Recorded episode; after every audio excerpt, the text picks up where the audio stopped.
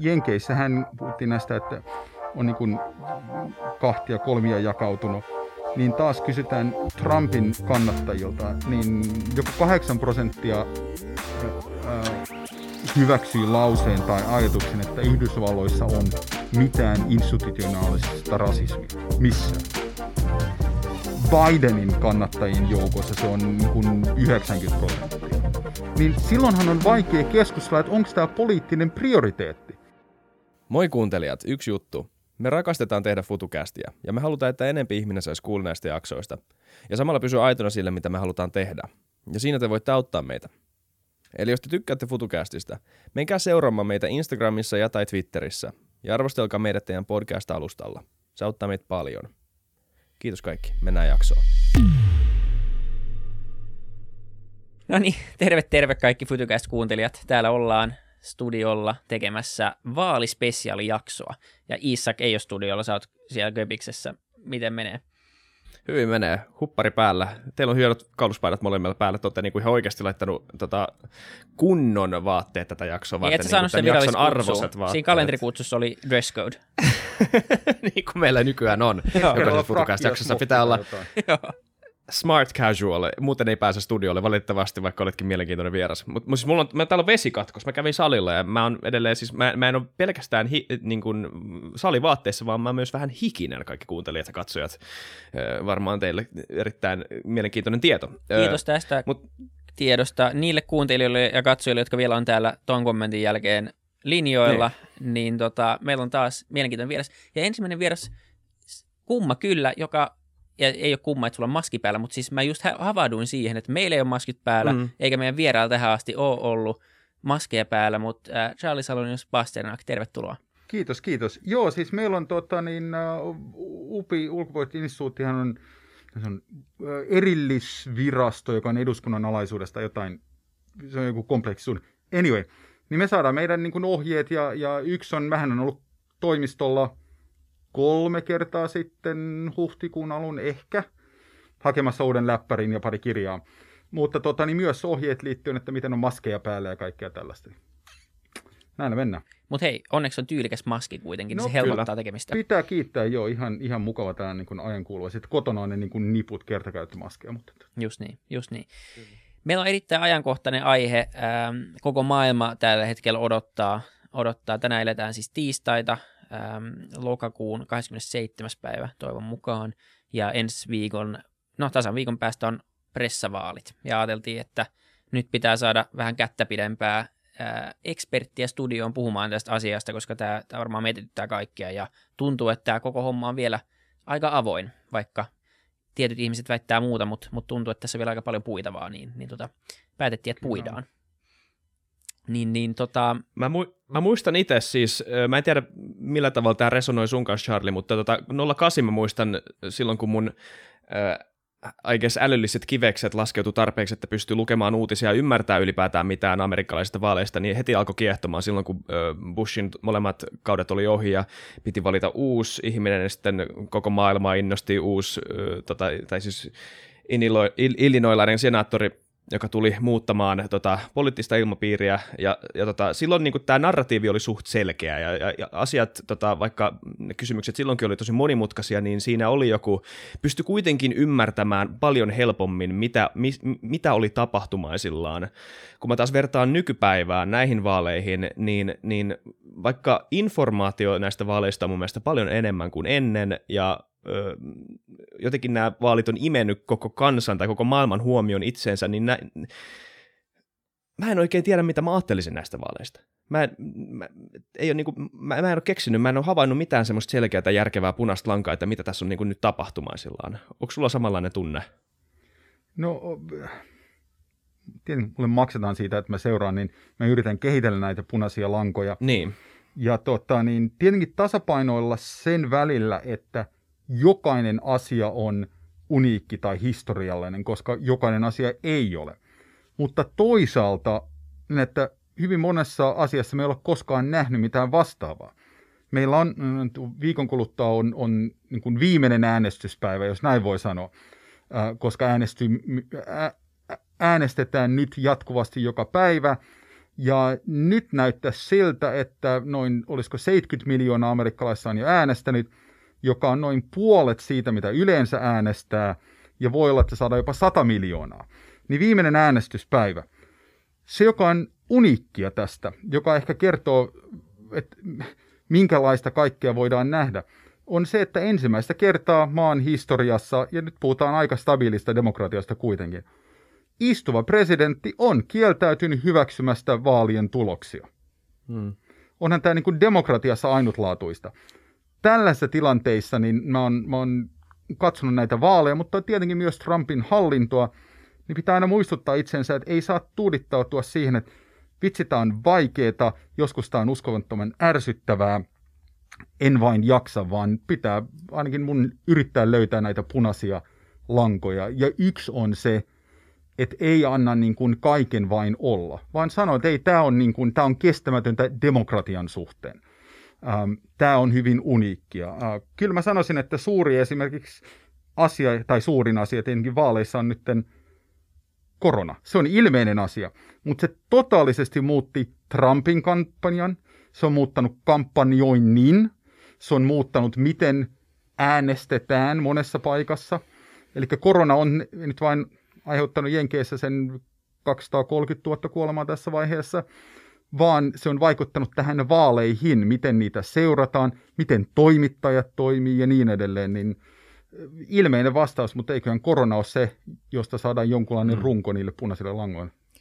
Kuinka Kyllä. todennäköistä siis, se, niin sori, pitää... Sori, sanoit jotain tosi mielenkiintoista, jos mä haluan vaan ohittaa sitä, just nimenomaan noista, että, tota, että miten nä, siis ei vaan tämä poliittinen ilmapiiri, vaan se, miten itse vaalit ja vaalien luonne on muuttunut, tai miten se on niin hyvin erilainen kuin nämä kaikki muut aikaisemmat vaalit. Ja, ja sä mainitsit just on, että istuva presidentti on ilmassu halukkuutensa vaan kieltäytyä tuloksesta, jos se menee väärään suuntaan hänen mielestään. Mutta sitten toisaalta myös se, että mä muistan, että Sam Harris sanoi tämän siinä podcastissa tota, liittyen vaaleihin, että nämä on ensimmäiset vaalit, ainakin hänen omana elinaikanaan ja ehkä jopa myös Amerikan historiassa, missä vaan se, vain se, että pidetään vaalit, saattaa aiheuttaa levottomuuksia tai saattaa aiheuttaa tai saattaa rapauttaa sitä demokraattista, vaan se, että ne pidetään, saattaa ö, olla huono asia demokratialle, mikä on ihan absurdi asia sanoa ääneen. Siis, siis, siis se on, ja se, se myös kertoo siitä, että kun on näitä eri narratiiveja ja tarinoita, niin tämähän on ollut yksi Trumpin jo ennen 2016 vaaleja niin kuin peruslinjoista, että on jotain epäilyttävää kuitenkin vaaleissa, tietyn tyyppisessä äänestyskäyttäytymässä. Ensin hän, hän kritisoi sitä, että tämä niin kuin, ähm, henkilökohtaisessa äänestyksessä. Nyt tällä vaalikierroksella se on ollut nämä postiäänet ja ennakkoäänet ja, ja niin edelleen. Ähm, Mutta hän ei ole aloittanut sitä, mutta hän on uskomattoman paljon vahvistanut USAn presidenttinä sitä epäilystä itse vaaleista. Ja tämän hän nyt näkee kyselytuloksissa.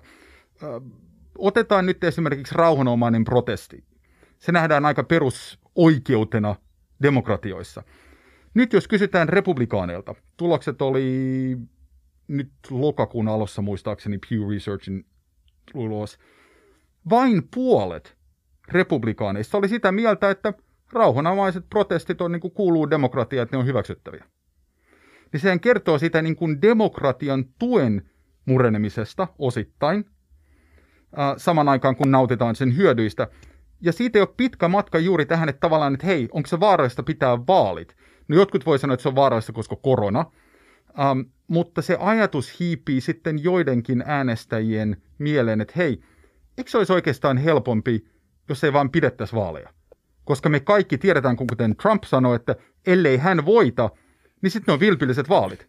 Toihan on aika kätsä juttu. Ellei mä voita, niin vaalit ei niinku ole legitiimit.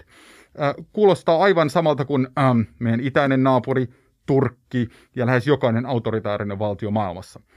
Tämä on se tavallaan pelottava asia, että tällaiset asiat, jotka olisi ollut käsittämättömiä keskustelun aiheita – esimerkiksi 2008 tai 2012, nyt on sellaisia, että meidänkin pitää vähän miettiä tässä, että mihin, mihin tämä kuitenkin yksi perusdemokratia maailmassa on, on mennyt yllättävän nopeasti. Kuinka todennäköistä toi on? tota on sanottu ja, ja sitä varsinkin suomalaisessa mediassa tota on, on nostettu tota mahdollisuutta esillä aika paljon. Sitten taas mä luin jotain kansainvälistä analyysiä siitä, että niin kun sen, tai sen todennäköisyyttä pidetään aika pienenä, että Trump oikeasti sitten niin kun, mutta niin, miten sä näet, että on, onko se mahdollista, että hän pystyy oikeasti sitten niin kieltäytymään ihan niin tosielämässä myös siitä, että, että tota, hän hyväksyy sen vaalien tuloksia, jos hän, jos hän häviää? Ei, ei, sanotaan, että jos kaikki muut hyväksyy vaalin tulokset, että se on Biden, ei tietenkään. Siis loppujen lopuksi hänet kannetaan sieltä. Mm, mm. Um, kyse onkin lähinnä siitä, että jos emme vaali, siis meille keskiviikkona aamuna, Jenkeillä vaali, vaali-iltana, saada, tiedä, tul, saada tietää tulosta, tai että se tulos ei ole niin selvä, niin että esimerkiksi republikaanipuolueen johto sanoisi Trumpille, että hei, come on, Mr. President, peli on pelattu. Mitä kaikkea Trump voi presidenttinä ja hänen avustaja tukiojoukkonsa kongressissa, mitä kaikkea he voi tehdä tässä välissä, niin että jos vaalit on tarpeeksi tiukat, mutta Trump on tavallaan vaali-iltana hävi, näyttää, että hän olisi hävinnyt. Mitä kaikkea voidaan tehdä siinä välissä niin, että loppujen lopuksi Trump ilmoitettaisiin voittajaksi? Se on se suurempi huoli, kun että oikeasti Yhdysvaltain niin kuin koko oikeusjärjestelmä tai asevoimat tai muut hyväksyisi, että Trump vaijaa valkoisen talon. Sen mahdollisuus on nolla näin kyllä. Kyllä.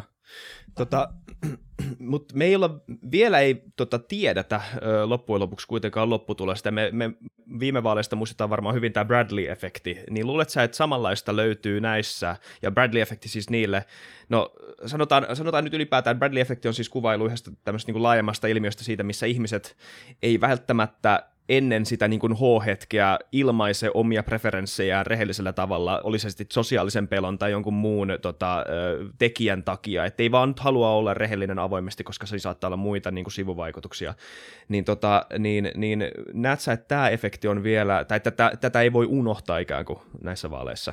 Ei, toi liittyy keskeisesti tietenkin kyselyihin ja mielipideseluihin. No, 2020 ei ole 2016 Um, siinä mm. mielessä, että lähes kaikki nämä kyse- hyviä kyselyitä tekevät ovat oppineet virheistään, ovat kehitelleet eri menetelmiä, millä voidaan um, yrittää varmistua siitä, että jos joku sanoo, että no emme nyt tiedä, mutta sitten jokainen muu vastaus tekee hyvin selväksi, että ne luultavasti on Trumpin kannattaja. Niin miten kaikki nämä syötetään siihen niin kuin algoritmisoppaan, niin, niin siinä on, on parannettu kyllä. Um, ei todellakaan tiedetä, mikä tulos on. Siis näin se on. Sen, jonka voi sanoa, on, että kun Yhdysvalloissa kuitenkin pitää napata tietty määrä tietynlaisia osavaltioita, niin Joe Bidenilla on enemmän näitä polkuja päästä 270 valitsemiehen kuin Donald Trumpilla. Uh, niin Trumpin matka on tavallaan vaikeampi kuin Bidenin nykytietojemme mielipidemittausta ja muiden mukaan mutta tulosta ei, ei tiedetä. Mikä tälle viime metreillä, miten paljon, niin, kuin, niin nyt sanoin, että nyt on, nyt on jo ennakkoääneja annettu tosi iso määrä, ää, ja, ja niin kuin, kukaan ei tiedä tietenkin, mikä se lopullinen äänestysprosentti on, onko se sama luokkaa kuin yleensä, matalampi vai, vai jopa isompi, koska se jotenkin kynnys mennä äänestyspaikalle on, no sitä ei tiedä, se aika näyttää, mutta tota, kuinka paljon näin viime metreillä voi vielä, voi vielä tapahtua? Ratkaistaanko niin kuin vaalit tavallaan kuitenkin kampanjoissa vai onko tämä viimeinen viikko lähes niin kuin yhtä tärkeä kuin, kuin kaikki muukin tehty työ jo? Um, 2016 näyttäisi siltä, että um, yksi syy, miksi mielipidemittaukset meni vähän mönkään, ja siis nehän meni mönkään vain virhemarginaaliensa sisällä. Eli ne ei ollut niin kuin järjestelmätasolla väärin. Um, vaalitulos vain sattuu olemaan virhemarginaalien yhdellä puolella eikä toisella. Um, sitten tota, niin, uh, onko viimeinen viikko merkityksellinen? No juuri näin. Viime vaaleissa Trumpin viimeisen viikon aikana tapahtui just tarpeeksi liikehdintää tietyissä osavaltioissa tiettyjen äänestäjien kunnan kesken, jotka sitten niin kuin toi voiton Trumpille. Niin on se tyhmä olla sanomatta, että sillä ei voi olla vaikutusta. Um, nythän me nähdään kaksi hyvin eri kampanjatyyliä, joka on kiinnostavaa. Trump kampanjoi, ei yllättävää, mutta kiinnostavaa, Trump kampanjoi, kuten 2016, eli kun hän on tämä niin haastaja. Hän on ulkona, hänellä on kolme, neljä ää, tällaista isoa kampanjatilaisuutta, ähm, joista vain odotetaan, että mikä niistä on sitten se seuraava niin kuin koronalinko. Mutta hänellä on näitä kauhea energia. Ähm, Joe Biden, strategian perusteella, joka valittiin jo keväällä, näitä ei tehdä. Ähm, koronan takia tämä on vaikuttanut myös, miten sitten demokraattipuolue on järjestänyt sitten näitä vaaleja. Mutta osittainhan varmaan demokraateille tämä on ihan hyvä juttu, koska mitä enemmän Trump on äänessä ja median edessä, niin sen tavallaan niin kuin ei löydy vastaavaa samaa positiivista poliittista hyötyä. Tämä nähtiin jo 2016, missä aina kun Clinton tai Trump ns. dominoi mediailmatilaa, niin oikeastaan se niin kuin tuki väheni tai pehmeni ainakin. Niin demokraattien näkemyksen mukaan, että hei, annetaan Trumpin olla siellä, hän sanoo ja laukoo yhtä toisensa jälkeen, joka ei tule muuttamaan niiden mitä kolmen Yhdysvalloissa olevan ei-tietoisen äänestäjän niin kuin mielipidettä. Mutta se varmistaa, että meidän demokraattiäänestäjät menee uurneille. Ja niin kaksi hyvin eri kampanjaa. Biden kampanjoi melkein kuin hän olisi presidentti, incumbent, ja Trump taas, kuten hän olisi se haastaja. Tämä on tosin mm. se ainoa kampanjamoodi, joka Trumpilla on. Mutta se on myös ainoa toivo, mikä hän on tämän viimeisen viikon aikana. Koska hänen hän olisi pitänyt saada jotain suurta käänteen tekevää. Oli sitten näissä väittelyissä. Fox-kuplassa ajateltiin, että se oli tämä Bidenin pojan, Hunter Bidenin kytkökset, mutta siis niiden ymmärtäminen, jos niitä on, sehän vaatii, että se seuraa uutisia jatkuvasti normi-amerikkalainen äänestäjä ei todellakaan, se on niin, kuin niin detsku-asia, että antaa olla. Ähm, niin äh, kyllä viimeisellä viikolla on väliä. Ähm, en oikein pysty keksimään, että mikä se olisi, joka radikaalisti muuttaisi koko dynamiikan niin, että nähdään, että kyselyissä yhtäkkiä Trump ja Biden olisi tasoissa kaikissa vaankieliosavaltioissa ja muissa. Se on tässä vaiheessa vaikea, ja viimeisenä vain – just siinä asiassa, sanotaan nyt jotain tulisi. Ähm, kun yhdessä podcastissa taisi yksi mainita, että marssilaiset tulee niin kuin maailmaan. No, se voisi niin kuin auttaa tuota, niin Trumpia, mutta siinä vaiheessa voi olla, että kaksi kolmasosaa jo äänestäjä. Eli tässä se ennakkoäänien suuri volyymi ehkä oikeasti tarkoittaa, että viimeisellä viikolla on vähän vähemmän vaikutusta kuin ennen. Tot, mitä tulee, mitä tulee tuohon niin Trumpin kampanjoitiin, mä en tiedä, millä tavalla sä ymmärrät sen, tai mitä kautta sä ymmärrät sen? Sä sanoit tuossa, että, että ainakin Hillaryn kampanjan näkökulmasta niin kuin iso osa tästä niin kuin Trumpin ulkoisesta viestinnästä ja kansa, kansalle viestinnästä on tämmöistä niin kuin,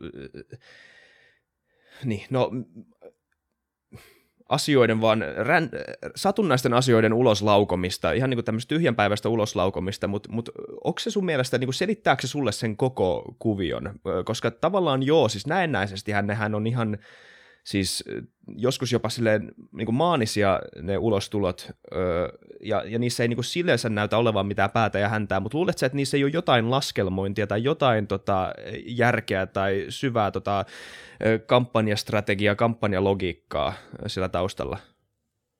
En tiedä, jos on syvä kampanjastrategia tai logiikka ähm, siinä mielessä, miten ähm, niin kuin sanotaan nyt republikaanipuolueen – kampanja proot sen ymmärtää.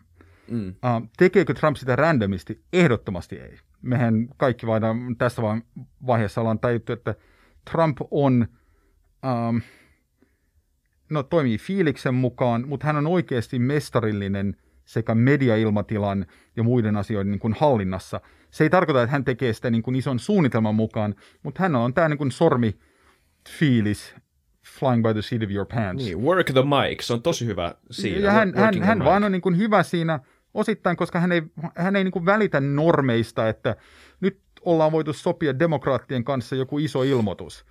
Hänet, häntä ei häiritä pätkääkään mennä samana aamuna twiittaamaan ja hauk, haukkumaan Nancy Pelosi niin kuin, tota, niin, lehmäksi tai ihan mitä tahansa.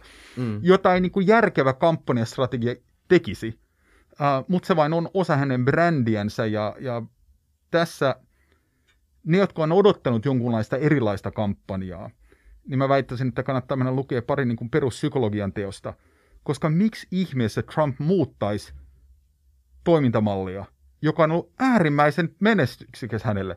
Ei vain presidentin mutta tuli valituksi. No, miten hän on menestynyt bisneksessä oikeasti on eri kysymys, mutta niin kuin hänen mielessään hän on aina menestynyt. Se liittyy just siihen, että hän niin kuin on hyvin aggressiivinen, hyökkää, dominoi tota, niin, mediailmatilaa. Miksi hän muuttaisi? Se on niin kuin, toiminut hänen mielessään. Miten paljon Niinpä. sä luulet, että, että tämä vuosi on vaikuttanut Trumpin mahdollisuuksiin? Tietenkin niin kuin, ihan sama kuka siellä olisi ollut presidenttinä, niin tämä olisi ollut haastava vuosi. Tietenkin siellä on tehty ylimielisiä päätöksiä ja, ja niin kuin, piita, tai jätetty piittaamatta faktoista ja kaikkea muuta vastaavaa, mutta, mutta niin kuin, se on vaikea sanoa jälkeenpäin, että kuinka suuri osa siitä on Trumpia, kuinka suuri osa koronan leviämistä, mutta, mutta jos katsoo niin tätä viimeistä neljän vuoden ajanjaksoa, niin, niin äh, tavallaan miten, niin kuin tässä on, tämä on ollut niin absurdit neljä vuotta, ja niin kuin sanoit siinä alussa, niin tässä on tiettyjä kysymyksiä, jotka niin kuin olisi ollut täysin absurdeja neljä vuotta sitten, että niistä siis puhutaan, ja tässä on vähän ehkä tuurtunut tähän koko, koko asiaan ja tähän niin kuin Trumpia ainakin itse, että niin kuin ei enää jaksa kiinnostaa sen laukomista, vaikka pitäisi, koska eihän se ole mitenkään normaalia. Mutta jos katsoo näitä neljää vuotta vähän nyt tässä, jos, jos se nyt on tulossa päätökseen tai ehkä se jatkuu, katsotaan, mutta mut niin kuin, mitä hän on saanut aikaiseksi ihan, ihan oikeasti ja, ja jos miettii, että korona olisi tapahtunut, niin, niin äh, mitkä hänen niin kuin prospektit tulla valituksi uudestaan ylipäänsä oli? Um, joo, sitä on erinomainen pointti. Sitä myös liittyy ulkopolitiikkaan, että mitä Trump on tehnyt, koska onhan hän saanut aikaiseksi, tai sanotaan, että hänen hallintonsa, ää, joskus se voi olla, että hän ei ole edes tiennyt, en tiedä, otetaan Suomi, USA, sotilaan yhteistyö, tokkopa Trump kauheasti siitä tietää. Eli sitä mä tarkoitan, että se voi olla hallinto myös. Mutta äh, yleisesti sehän on totta, mitä hän puhui, jos otetaan hänen presidenttinsä ensimmäiset vuodet. Taloudella meni hyvin. Mutta sitten jos katsotaan sitä talouden kasvukäyrää, niin se on käytännössä suora linja äh, Obaman ensimmäisen kauden toisesta vuodesta. Eli hän tavallaan sai hyvän talouden ja hän osasi siitä puhua eri lailla kuin Obama. Mutta ehdottomasti se on jotain, nähdään ensimmäisessä kampanjamainoksessa tammikuulta. Taloutta, taloutta, taloutta. Uh, hän nytkin puhuu siitä. Um, jos on konservatiivi, niin uh, eilen hän varmistui sitten totaalinen lottovoitto korkeimman oikeuden tuomareiden suhteen ja no. myös se niin kuin alempien tasojen tuomarin suhteen. Um, eli Trump on tehnyt sen, minkä hän lupasi sille ryhmälle, jolloin, jolle niin kuin oikeusaste on tärkeä. Um, niille, joiden mielestä niin USA on tullut liikaa tällaisia niin kuin epämääräisiä tota, niin, maahanmuuttajia. Silloinhan käytännössä puhutaan koodikieltä, koska se, että joku niin kuin, miten nyt sanoisi, traditionaalisen viikingin näköinen tuleminen Yhdysvaltoihin, niin se ei ole koskaan ollut ongelma Trumpille vai muille. Uh, niin hei, he's delivered on that. Ei ole näitä suuria tota, niin, uh, maahanmuuttajavolyymeita, joita on ennen. Onko sitten hyvä tai huono asia Yhdysvaltoille, niin se on eri asia maalle, joka on rakennettu tämän pohjan. Eli kyllähän hän on omille tukijajoukoilleen niin aika tasaisesti näitä tehnyt. Onko tota, niin, Meksikon rajalle rakennettu nyt tätä muuria? No ei, Uh, mutta tota, niin, uh, mä sanon, so what? Ja se on vain koska demokraatit. Eli Trump on niin kuin kyennyt sanomaan, että jotkut asiat on oikeasti tehty, ja sitten ne, jotka ei ole tehty, niin se on muiden syytä. Koska sehän on aina muiden syytä Trumpin niin kuin maailmassa. Niin kyllä mä sanoisin, että ilman koronaa hän olisi ollut erittäin, erittäin vaikea päihdettävissä oleva henkilö. Um, sitten tuli korona. Ähm, sanon vaan yhden asian liittyen siihen. Se olisi ollut mille tahansa presidentille tavallaan tekemätön paikka. Mutta mä oon aika varma, että suurin osa amerikkalaisista, jos he olisivat nähneet, että nyt tämä presidentti, niin kun, hän kuunteli ammattilaisia, hän yritti oikeasti tehdä jotain, ja sitten se meni metsään. No, sitten meni. Mutta yritettiin tavallaan. Ja tämähän ei ole se narratiivi, enemmistöllä amerikkalaisista. Um, niin sen takia se olisi ollut vaikea jokaiselle presidentille, mutta nyt ei käynyt tätä 9-11-efektiä, joka tavallaan nosti George W. Bushin taas tuen ihan sfääreihin. Siis 91 prosenttia, siis Pohjois-Koreassa on 91 prosenttia eh, niin kuin Sauli Niinistöllä on 90. Sauli Niinistöllä on kohta. Mä ajattelin just sanoa, että joo. Mutta Trumphan ei, ei niin kuin, hän ei ole missään vaiheessa ollut yli 50 prosenttia, vaan hänellä on niin kuin korkea lattia, noin 40-41 prosenttia, ja sitten aika matala katto, 45-46 prosenttia tukea. Uh, niin kyllä mä sanoisin, että jos olisi niin kuin korona hoidettu sillä lailla hänen hallinnossaan, että suurimmalla osalla kansalaisilla oli tunne, että ne teki parhaansa, niin se olisi auttanut merkittävästi, mutta näin ei tehty.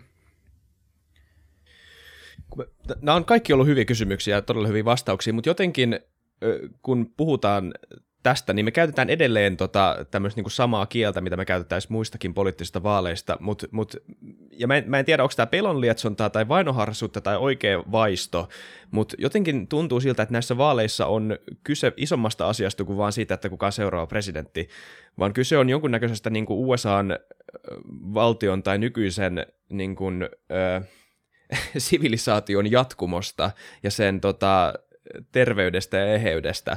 Niin kuin, mikä tässä on oikeasti pitkällä tähtäimellä pelissä, kun maa on niin, siis siitä puhutaan niin paljon, että maa on kaksi, kaksiin jakautunut, sitten puhutaan niin paljon, että se on jopa klisee jo, mikä ei enää tarkoita mitään. Se sana ei enää maistu miltään, kun sitä toistetaan niin paljon, mutta silti se on, silti niin kuin jotenkin ei näy valoa tunnelin päässä, ainakaan lyhyellä tähtäimellä maassa, missä ei ole edes, niin kuin, mitä korona näytti, että siellä ei ole niin kuin, melkein minkäännäköistä yhteistä tämmöistä, mitä, mitä täällä Tanskassa puhutaan, samfundssind, eli tämmöistä niin kuin yhteistä, jonkunnäköistä poli, puoluepoliittista Öö, tota, öö, tai puoluepolitiikan ylittävää yhteistä tunnetta siitä, että me ollaan kaikki yhteisiä kansalaisia, ja loppujen lopuksi me kaikki halutaan yhtä ja hyvää ja näin. Et, et, et, niin kuin, näet sä mitään valoa tunnelin päässä? Um, no mun pitää sanoa, että näin niin kuin normi ihmisenä, niin mä haluaisin nähdä sitä tutkijana mä oon vähän, vähän skeptisempi. Um, Ronald Reagan hän niin, puhui jäähyväispuheessaan um, Yhdysvaltojen roolissa tällaisena niin kuin light on the hill, vähän niin kuin majakkana maailmalle. Um, ei hänen keksimä konseptinsa, mutta, mutta usein hänet liitetään siihen. Ja tämä on yksi asia, jota usein kun jenkkiystävät tai tutut niin kuin kyselee multa, että hei, miltä, tämä on crazyä täällä, miltä tämä näyttää niin kuin kauempaa, kun sä kuitenkin seuraat tätä työn puolesta. Ja mä sanoin, että tämä on ehkä se asia, joka itse niin kuin huomioin usein, on se, että miten se niin kuin amerikkalainen majakka on heikentymässä tavallaan. Sekä sisäisesti, jos voi jatkaa metaforaa, eli se niin kuin majakan rakenne, mutta myös sen valo, että miten monta niin kuin seuraa ja katsoo, että hei, tollanen meidän maa pitäisi olla tai minä ainakin haluan tonne. Um, no tämähän oli vähän mitä Donald Trump virkaan puheessa puhui, siis tunnetaan American Carnage Speech, koska hän, hän, hän, no hän, hän sanoi, että hän kuvasi niin kuin Yhdysvaltoja, miten hän näki sen demokraattien jälkeen, uh, ja, ja niin kuin sotatanner käytännössä, ja nyt tietenkin hän aloittaisi tämän restaurointiprojektinsa. Um, hän on yrittänyt samaa retoriikkaa nyt. Tietenkin normi äänestäjä voi sanoa, että hei, sä oot ollut pressa neljä vuotta. Miten tämä voi, voi olla vielä, vielä tässä tilassa, mutta tota, niin, kyllä, kyllä se on vaikeaa palatakseen siihen valoon, koska taas Pewn tuloksissa soin, että kysyttiin Trumpin ja Bidenin kannattajilta uh, liittyen vastapuolen ehdokkaaseen. Eli Trumpin kannattajilta kysyttiin, että liittyen Joe Bideniin, jaatko um, samat amerikkalaiset perusarvot kuitenkin, vaikka sitten itse niin kuin poli- politiikassa, poliisiasioissa, niin voisi olla syy erimielisyyksiä. Um, jos en ihan väärin muista, niin olisiko 20 prosenttia oli sitä mieltä, että no ainakin ne jakaa perusarvot. Eli neljä viidestä oli sitä mieltä, että me ei edes jaeta tämän yhteiskunnan perusarvoja, rakennuspalikoita. Suunnilleen sama pitää kyllä sanoa oli toiseen suuntaan, ei ihan yhtä jyrkkä, mutta se kertoo aika paljon, että sitä mm. niin kuin jälleenrakentumistyössä on paljon tekemistä. Okei, maalla oli sive, sisällissota, jossa kuoli vielä enemmän ihmisiä kuin koronaan. Et ei tämä ole niin historiallinen, mutta on tämä modernissa ajassa, ollaan aika lähellä tai yli sitä jakautumista, joka oli tota, niin, ä, Vietnamin sodan aikana. Siihen vielä, että joo, se on kahtia jakautunut, mutta mä melkein sanoisin, että se on kolmio jakautunut. On nämä kaksi, jotka on oletettua, mutta sitten on vieläkin aika iso poppo ihmisiä, jotka ei vaan välitä. Mm. Niin kuin sirkusta ja, tai sirkushuvia leipää on ja, ja näin, että se, niin kuin, se passiivinen ryhmä, joka Suomessakin taitaa olla vieläkin se iso, isoin puolue, niin niitä vain on. Viikon kahden kuluttua saadaan tietää, että onko niitä vähemmän tällä kertaa. Uh, Mutta niitä vain on vielä enemmän. Että ei, ei vaan niin kuin kiinnosta. Uh, mä itse toivon, että tarpeeksi moni on huomannut, että hei, jos pidän demokratiasta ja näistä perusasioista, niin niitä pitää myös puolustaa. Ja varmaan palataan myöhemmin niin tähän niin KV-puoleen, mutta myös siellä. Joo, kyllä. Ne ei ole niin kuin annettuja nämä meidän niin kuin normit ja ajatukset, vaan niitäkin pitää puolustaa. Ja ehkä amerikkalaiset on heräämässä tähän, mutta kuten sanoin, jos ei jae perusarvoja, niin sitten niiden puolustaminen voi johtaa vähän ikäviin tilanteisiin. Kyllä. Mä vielä kysyn tuon, mennään sen KV-puoleen kohta, mutta yksi, yksi juttu vielä tämän niin kuin koko ö, kontekstin ymmärtämiseksi, tämä ehkä vähän laaja kysymys, anteeksi siitä, mutta, mutta jos, me, jos me katsotaan, että miten tähän on ajautunut, ja me ollaan paljon puhuttu nyt republikaanista ja Trumpista, ja, ja siis emme nyt tiedä peitelläänkö me yhtään sitä, mitä mieltä me ollaan asiasta, mutta kuitenkin jos asian haluaa ymmärtää, niin ei voi unohtaa demokraattien roolia tässä niin kuin koko politiikan pelin tota, niin, tässä yhteiselossa jollain tavalla, niin miten sä näet, tai ei, sanotaan näin, ei ole mun mielestä re- realistinen tarina, että demokraatit tai niin kuin liberaali Amerikka olisi toiminut täysin normaalisti, ja sitten yhtäkkiä republikaanit olisi pahuuttaan herännyt johonkin tilanteeseen, että hei, nyt me halutaan, nyt me halutaan vähän rellestää. Että niin kuin miten, miten tämä, tota, miten sä näet, tämän kokonaiskuvan kehityksen, ja ehkä etenkin nyt, kun me ollaan keskitytty niin paljon Trumpiin ja republikaaneihin, ja mitä sä näet, että demokraatit on tehnyt ns. väärin, tai, tai, tai mitä demokraatit tai, tai liberaalit olisi voinut ottaa paremmin huomioon, ettei tähän oltaisi jouduttu? Um, no mä, mä, aloitan niin? ekaksi, joo, mä aloitan ekaksi sanomalla, että um, tässä asiassa mä en ihan usko siihen, että – mikä tämä on suomalaistain äh, kirkko keskelle kylää juttuun tavallaan, että, että se, jo se totuus on siellä jossakin välissä, mutta se ei ole keskellä. Mm. Ähm, osittain mä sanon tämän, koska ähm, tietenkin tämä koko poliittinen dynamiikka muuttui ähm, 60-luvulla ähm, rotuprotestien mellakoiden kautta. Sen jälkeen tuli tämä niin kuin, ähm, kansalaisoikeuksien uudelleen arviointi, lakipykälät – ähm, jonka jälkeen sitten, ähm, no jos sanotaan nyt Nixonin johdolla, niin äh, ruvettiin toteuttamaan tällaisen niin kutsua Southern Strategy, missä ymmärrettiin republikaanipuolueessa, että nytten olisi mahdollisuus kaapata koko etelä käytännössä, koska siellä löytyy tarpeeksi ihmisiä, jotka on sitä mieltä, että hei, ollaan menty liian pitkälle yhteiskunnallisissa muutoksissa. Ja tämä on ehkä se punainen lanka, on kun tehdään yhteiskunnallisia muutoksia, no mun mielestä nyt sattuneessa syystä se, että haluttiin, että kaikki amerikkalaiset saa äänestää ja että heillä on perusoikeuksia, niin en mä tiedä, miksi sitä pitäisi tavallaan puolustaa. Mutta pitää hyväksyä ja ymmärtää, että joillekin amerikkalaisessa yhteiskunnassa se oli niin kuin liian pitkälle ja niin nopeasti. Aivan kuten Obamacare, eli tämä terveydenhuollon uudistus, jonka takia sanotaan nyt 20 miljoonaa, mutta voi olla vähän vähemmän, vähän enemmän amerikkalaista on nyt terveydenhuollon piirissä, kun niillä ehkä ennen ei olisi ollut. Tämä oli joillekin vain askel liian pitkälle liian nopeasti. Ja se on ehkä muistutus, että yhteiskunnat kokonaisuudessaan äh, muuttuu hitaammin kuin se johtava kärki. Ja tämähän on keskustelu, joka me nähdään demokraattipuolueessa Joo, hyvin kyllä. vahvana juuri nytten. Ähm, sen voin sanoa, että vaikka ollaan puhuttu tästä niin kuin Trumpin koronatoimista ja muusta tai niiden puutteista, jos demokraatit olisi valinneet Bernie Sandersin äh, esimerkiksi, ähm, valitsen hänen, koska hänkin on vanhempi valkoinen mies, eli ainoa erovaisuus oli sitten tämä niin kuin tavallaan poliisiosa verrattuna Bideniin, niin olisi ollut paljon tasaisempi kisa. Koska vaikka suomalaisen näkökulmasta ne asiat, joita Bernie Sanders tai, tai AOC tai muut ajaa demokratia, demokraattipuolueen vasemmalla siivellä, on aika normaali peruskauraa. Siis Suomessa voisi olla kokoomuslainen tai keskuslainen ajaa kaikkia näitä juttuja.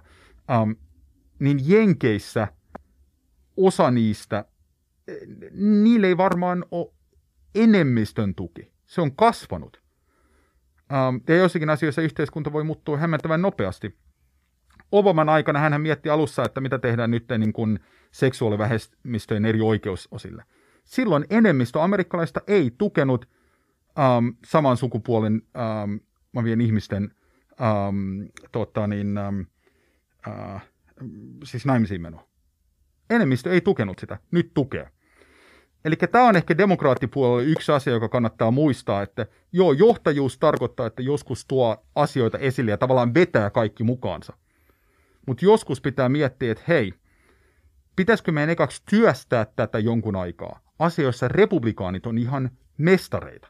Eli he työstää tällä grassroots-tasolla ja paikallisella kuntatasolla, osavaltatasolla asioita. Ja sitten se putkahtaa tavallaan meidän tietoisuuteen, kun sitä on työstetty ehkä vuosikymmen kaksi. Tämä on ehkä yksi asia, joka demokraatit vois miettiä, että miten ei rikota yhteiskuntaa enemmän. Ehkä ei vaaleja muuteta, tai siis lakia muuteta heti asiassa X, vaan käydään perusteellisempia keskusteluja ihan paikallistasolla, että miksi olisi hyvä, jos kaikilla on terveydenhuolto tai päiväkoti ilmanen tai, tai joku, joku muu tällainen asia se on ehkä, minkä mä nyt valitsisin yhdessä suuren ajatuksen, jota toivottavasti mm. demokraattipuolue nyt niin kuin miettii. Kuinka tota, mä oon miettinyt tätä, koska jos katsoo niin näitä kandidaatteja vaan paperilla, ei nyt vertaa poliisiin tai mitään muuta vastaavaa, niin, niin molemmat on suht samanikäisiä, samannäköisiä ja, ja niin kuin valkoisia heteromiehiä, niin onko tässäkin yksi ongelma tavallaan, jos miettii sitä isoa passiivista ryhmää, että nämä on – paperilla kuitenkin ihan samaa kauraa, vaikka ne on erilaisia ja ne ajaa erilaisia asioita, mutta tälle niin kuin vähän passiivisemmalle ryhmälle, joka ei välttämättä syvenny hirveästi, niin siellä ei oikein ole vaihtoehtoa tänä vuonna. Etenkin ikä varmaan, so, siis se, jotenkin se valkoisuus ja heteroisuus ei jotenkin resonoi ehkä samalla tavalla, vaikka siinäkin on se juttu, mistä puhutaan paljon nykyään, mutta ehkä, sori Viili, kun mä hyppään sun kysymyksen päälle, mutta ehkä se ikä siinä semmoisena niin, niin se, se on nimenomaan se, joka niin. Niin kuin nuorelle äänestäjälle, että sä äänestät niin kuin 70 plus ihmistä, Joo, siis tämähän niin näkyy ja kuuluu um, monella eri tavalla uh, ihan siinä, että miten kampanjoida ja missä ja, ja niin edelleen. Um,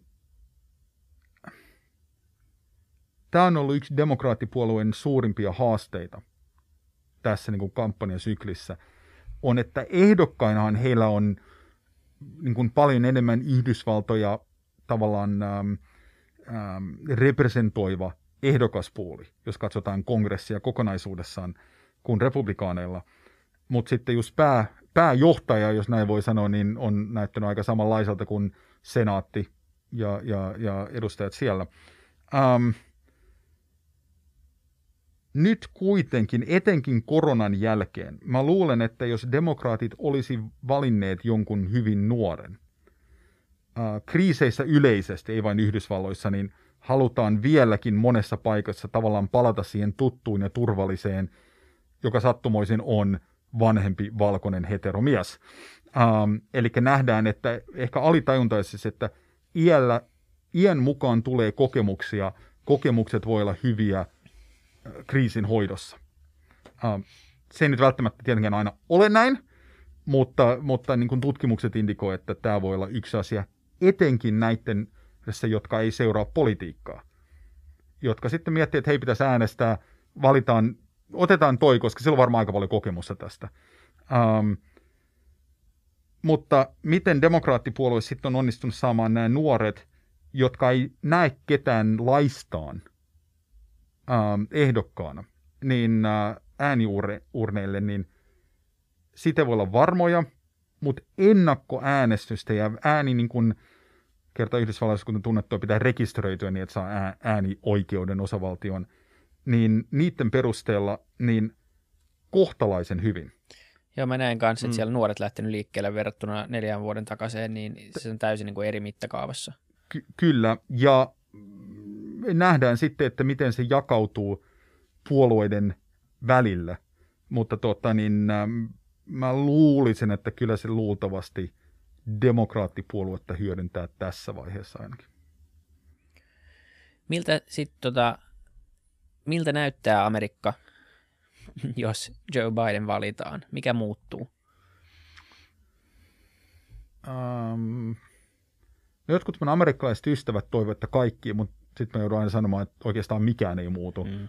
ainakaan, ainakaan mil, mitenkään nopeasti. Um, jos demokraatit voittaa sekä senaatin, edustajanhuoneen että valkoisen talon, joka nyt näyttää, tai todennäköisyys on, on, on yli 50 prosenttia, niin äh, silloinhan voidaan tiettyjä lakipaketteja ja muita ruveta ajamaan eri lailla, niin voi sanoa, että joo, mm, tällaiset asiat tulee muuttumaan. Tuleeko muuttumaan tämä, mistä me puhuttiin ennen, niin, niin tämä tavallaan tämä niin kuin, vaikka Trump häviää, niin Trumpismi ei häviä. Um, mm. Jos voi, voi sanoa tavallaan näin ilkeästi, niin, ja, ja sitä mukaan tämä kaksi kolmia jako ei tule häviämään. Se vaatii, mä väittäisin, että se vaatii tavallaan kulttuurin muutoksen. Ja voi olla, että historiankirjoitsijat vuosikymmenien kuluttua katsoivat, että hei, Trumpin presidenttiys oli se, jolloin kaikki heräsi, että hei, vähän mukavampi pitäisi olla myös poliittisilla vastustajilla. Uh, Coloradossa taisi olla yksi um, guvernöörin uh, tota, niin, tämä niin kuin mainos, jossa nämä kaksi ehdokasta tavallaan osoitti, että miten se voisi tehdä. Eli niillä oli yhteinen vaalimainos. Ja sanoi, että hei, meillä on monia poliisieroja, tota, niin riippuu kenet valitaan, niin, niin näitä on, mutta me ollaan kuitenkin sitä mieltä, että pitää pystyä keskustelemaan niistä, kunnioittamaan toisia muuta. Niin jos mikään muuttuu Bidenin valinnan aikana ja sanotaan ensimmäisen kauden aikana, niin ehkä se on hidas liike tähän suuntaan. Että ei, ei niin kuin, että hyväksytään, että tämä toinen henkilö ehkä kuitenkin haluaa Yhdysvaltojen parasta. Um, jolloin saataisi tämä ero, mistä puhuin aiemmin, että nähdään, että me ollaan poliittisesti eri mieltä, mutta me kuitenkin osa, ollaan osa samaa maata. Tämä tavallaan pehmennettyä jotenkin. Tämä on mä haluan vähän... en, eniten, mitä mä osaan odottaa. Mä, mä vähän haluan haastaa tota ajatusta, niin leikkiä tota pahalaisia asiana ja ajatella, että yes, jos mä oon, tota, jos mä oon öö, tota, etelävaltion, jostain, tota, jostain Arkansasin tota, hiili, entisen hiilikaupungin tota, ison perheen poika, joka ei näe mitään tulevaisuutta öö, mulle tai mun perheelle, tai mun läheisille tai mun kavereille. Muutama ihminen on saattanut muuttaa tota, pikkukaupungista johonkin isompaan kaupunkiin opiskelemaan, mutta moni niistä ehkä tulee sitten takaisin tai, tai tajua vaan, että et, et, joutuu loppuelämänsä elämään siinä katkeruudessa, että perhe ei, ei pärjää tai perhe ei voi hyvin, niin, niin kuinka iso lohtu se on, että nyt ö, yhtäkkiä onkin presidentti, joka onkin vähän kivempi kaveri ja on tämmöinen, niin kuin se haluaa tulla juttelemaan sulle ja, ja se kuuntelee sua ja se kuuntelee sua ja hymyilee ja nyökkäilee ja näin, että, että nyt kaikki yhtäkkiä on tosi hyvin, niin miten tämmöiset niin kuin rakenteelliset tota, muutokset tai tämmöiset niin kuin rat, rakenteelliset kitkat tai kahtia tai kolmia jakautumiset ö, näyttää pitkällä tähtäimellä, jos Biden tulee presidentiksi? Um, no mä nappaan yhden asian, joka oli tässä väittelyssäkin tuli esille, äh, joka liittyy näihin. Um, ilmastonmuutos, jonka Bidenhan on kirjoittanut, että äh, lähes sanatarkasti kuten presidenttimme, että se on globaali haaste numero yksi, ja ellei me ratkaise sitä, niin millään muulla ei ole väliä. No, väittelysään puhuttiin sitten energiasta. Ja Bidenin, kuten monen demokraatin näkemyshän on, että hei, äh, meidän on jossakin vaiheessa pakko siirtyä. Eli jopa siinä, joka on, on niin kuin traditionaalisen energiamuotoon tavallaan työpaikkaan sidottu, niin jossakin vaiheessa pitää tulla muutos. Mutta sen pitää olla niin kuin tasapuolinen, ei voida yhtäkkiä vain tehdä muutoksia. Ähm, ja ne työpaikat tulee olemaan parempia muita niin, että me voidaan kilpailla globaalisti. Ähm, mutta tämähän on se niin kuin ongelma ja haaste. Näin on ollut läpi historian. Ähm, jossakin vaiheessa vain niin kuin hevosen kävelyttelijä tarvittiin vähemmän, talleja tarvittiin vähemmän ja niin edelleen. Ähm, ja ikävä kyllä näiden aikana niin, niin yhteiskunnan, tai yhteiskunta on vähän natissu liitoksistaan. Mä, mä olen samaa mieltä. Se ei niin kuin, sen takia mä en usko suuriin nopeisiin muutoksiin, koska on suhteellisen vähän, mitä presidentti voi tehdä neljän tai kahdeksan vuoden aikana tällaisissa isoissa järjestelmätason muutoksissa. Se on helpompi rikkoa kuin, kuin rakentaa. Et onko tämä jollain tavalla niin kuin huono timing, mitä tulee tämmöisiin rakenteellisiin taloudellisiin ö, muutoksiin, missä etelävaltiot on suhteettomasti enemmän altistunut tämmöisiin ö, henkilökohtaisesti aika katastrofaalisiinkin tota, elämäntavan muutoksiin. Ja sitten samalla ö, USA on nyt ehkä uudenkin sukupolven avulla en, välillä enemmän, välillä vähemmän onnistuneesti niin kuin vihdoin ottanut keskusteluun tämmöiset asiat, just esim. Niin kuin, ö, no rodusta taas, mikä on tullut puheeksi, ja tota, orjuus on otettu taas. Tai siis, tai, että Amerikka on jotenkin outo, outo paikka sille, että siellä on ollut orja monia kymmeniä vuosia, ja sitten yhtäkkiä kun päätetään, että okei, nyt meillä ei enää ole orjia, että nyt sori, niin että tämä on mukaan ohi, että, että tämä on niin nyt hoidettu tämä homma, että, että nyt me, se, on vähän, se on vähän outoa, että tätä keskustelua ei ole koskaan käyty syvemmällä tavalla tai oikeasti lähetetty ratkomaan niitä juttuja, ja nyt se on tapahtunut. Eli samalla sulla on ö, yleensä valkoiset ihmiset, ei aina tietenkään, ja sekin on asia, mikä ö, usein jää unohtamatta, että ei tässä niin pelkästään valkoiset ihmiset, siis valkoiset republikaanit, jotka on ö, tämän tota, uuden rakennemuutoksen uhreina, mutta että samalla sulta puhutaan taloudellinen alusta sun elämältä, ja samalla niin kuin sosiaalisesti, poliittisesti sä tunnet itse ehkä jollain tavalla sorretuksi, koska nyt sun ihmisryhmä tai sun edustama ihmisryhmä ei, ei, ei se ei saa mitään niin kuin valtavirrassa minkäännäköistä empatiaa tai sympatiaa ö, tota, epäsuorasti sen takia, koska nämä muut asiat on nyt, ostettu, nostettu pinnalle. Onko tämä jollain tavalla järkevä ajatus? O, siis on, on ehdottomasti, ja tämä tekee siitä just niin vaikean, koska miten ratkaista, republikaanipuoluehan on, on onnistunut, nyt kun sanoin 70-luvulta saakka, rakentamaan tämän tarinan, että he puolustaa no, no, vapautta ja kaikkea näitä, mutta että he, he on myös niin kuin, tämän niin kuin duunarin asialla. Faktisestihan tämä ei pidä paikkaansa millään tavoin. Ja jos katsoo jopa sitten, ää, ei vain osavaltiotasolla, mutta sitten niin kuin osavaltioiden sisällä, niin ne alueet, jotka hyvin usein saa eniten liittovaltion tukia, joita siis perusrepublikaanihan vihaa, näin periaatteessa, niin ne on just republikaanialueet, jotka saa eniten tukia. Eli republikaanipuolueen pitäisi muun muassa sanoa, että hei, oikeastaan homma on niin, että niin, että me saadaan tämä niin kuin ylikulku toimimaan, niin me tarvitaan vähän enemmän valtion apua.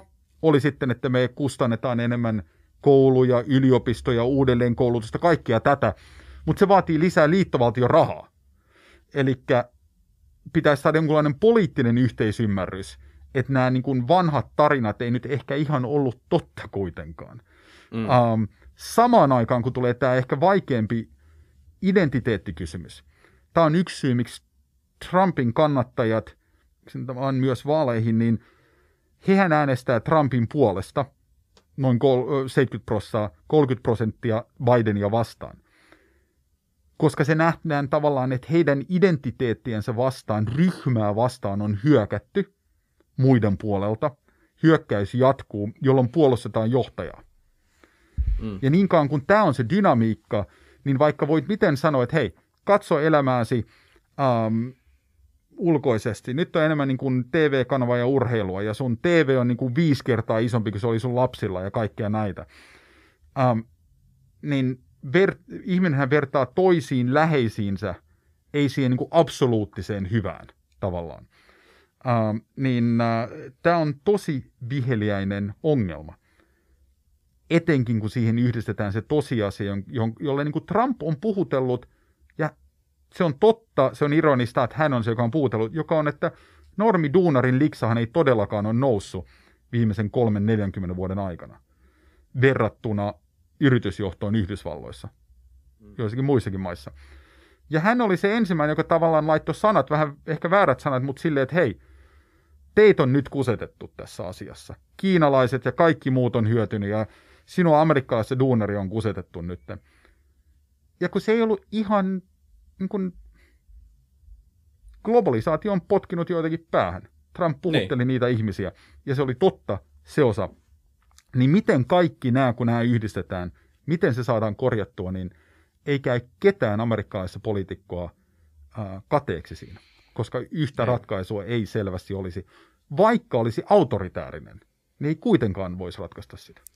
Nimenomaan, se tuntuu, että se on se, niin kuin, tai tavallaan niin kuin, että vaikka politiikka on hyvä, tärkeä, demokratia on tärkeä, niin, niin jotenkin se vaikutuskeinot ja etenkin niin se on vaikeaa missä tahansa, mutta jos katsoo, miten jenkit on rakennettu maana vielä, niin se tuo sen oman twistinsä vielä siihen, niin kuin miten se päätöksenteko tehdään siellä kaikki muu, niin se, että siellä asiat muuttuisi nimenomaan nopeasti tai että sillä presidentin valinnalla olisi niin kuin faktista vaikutusta sen maan asioihin, niin se on, se on niin kuin samaan aikaan turhauttavaa, mutta se, se on totta.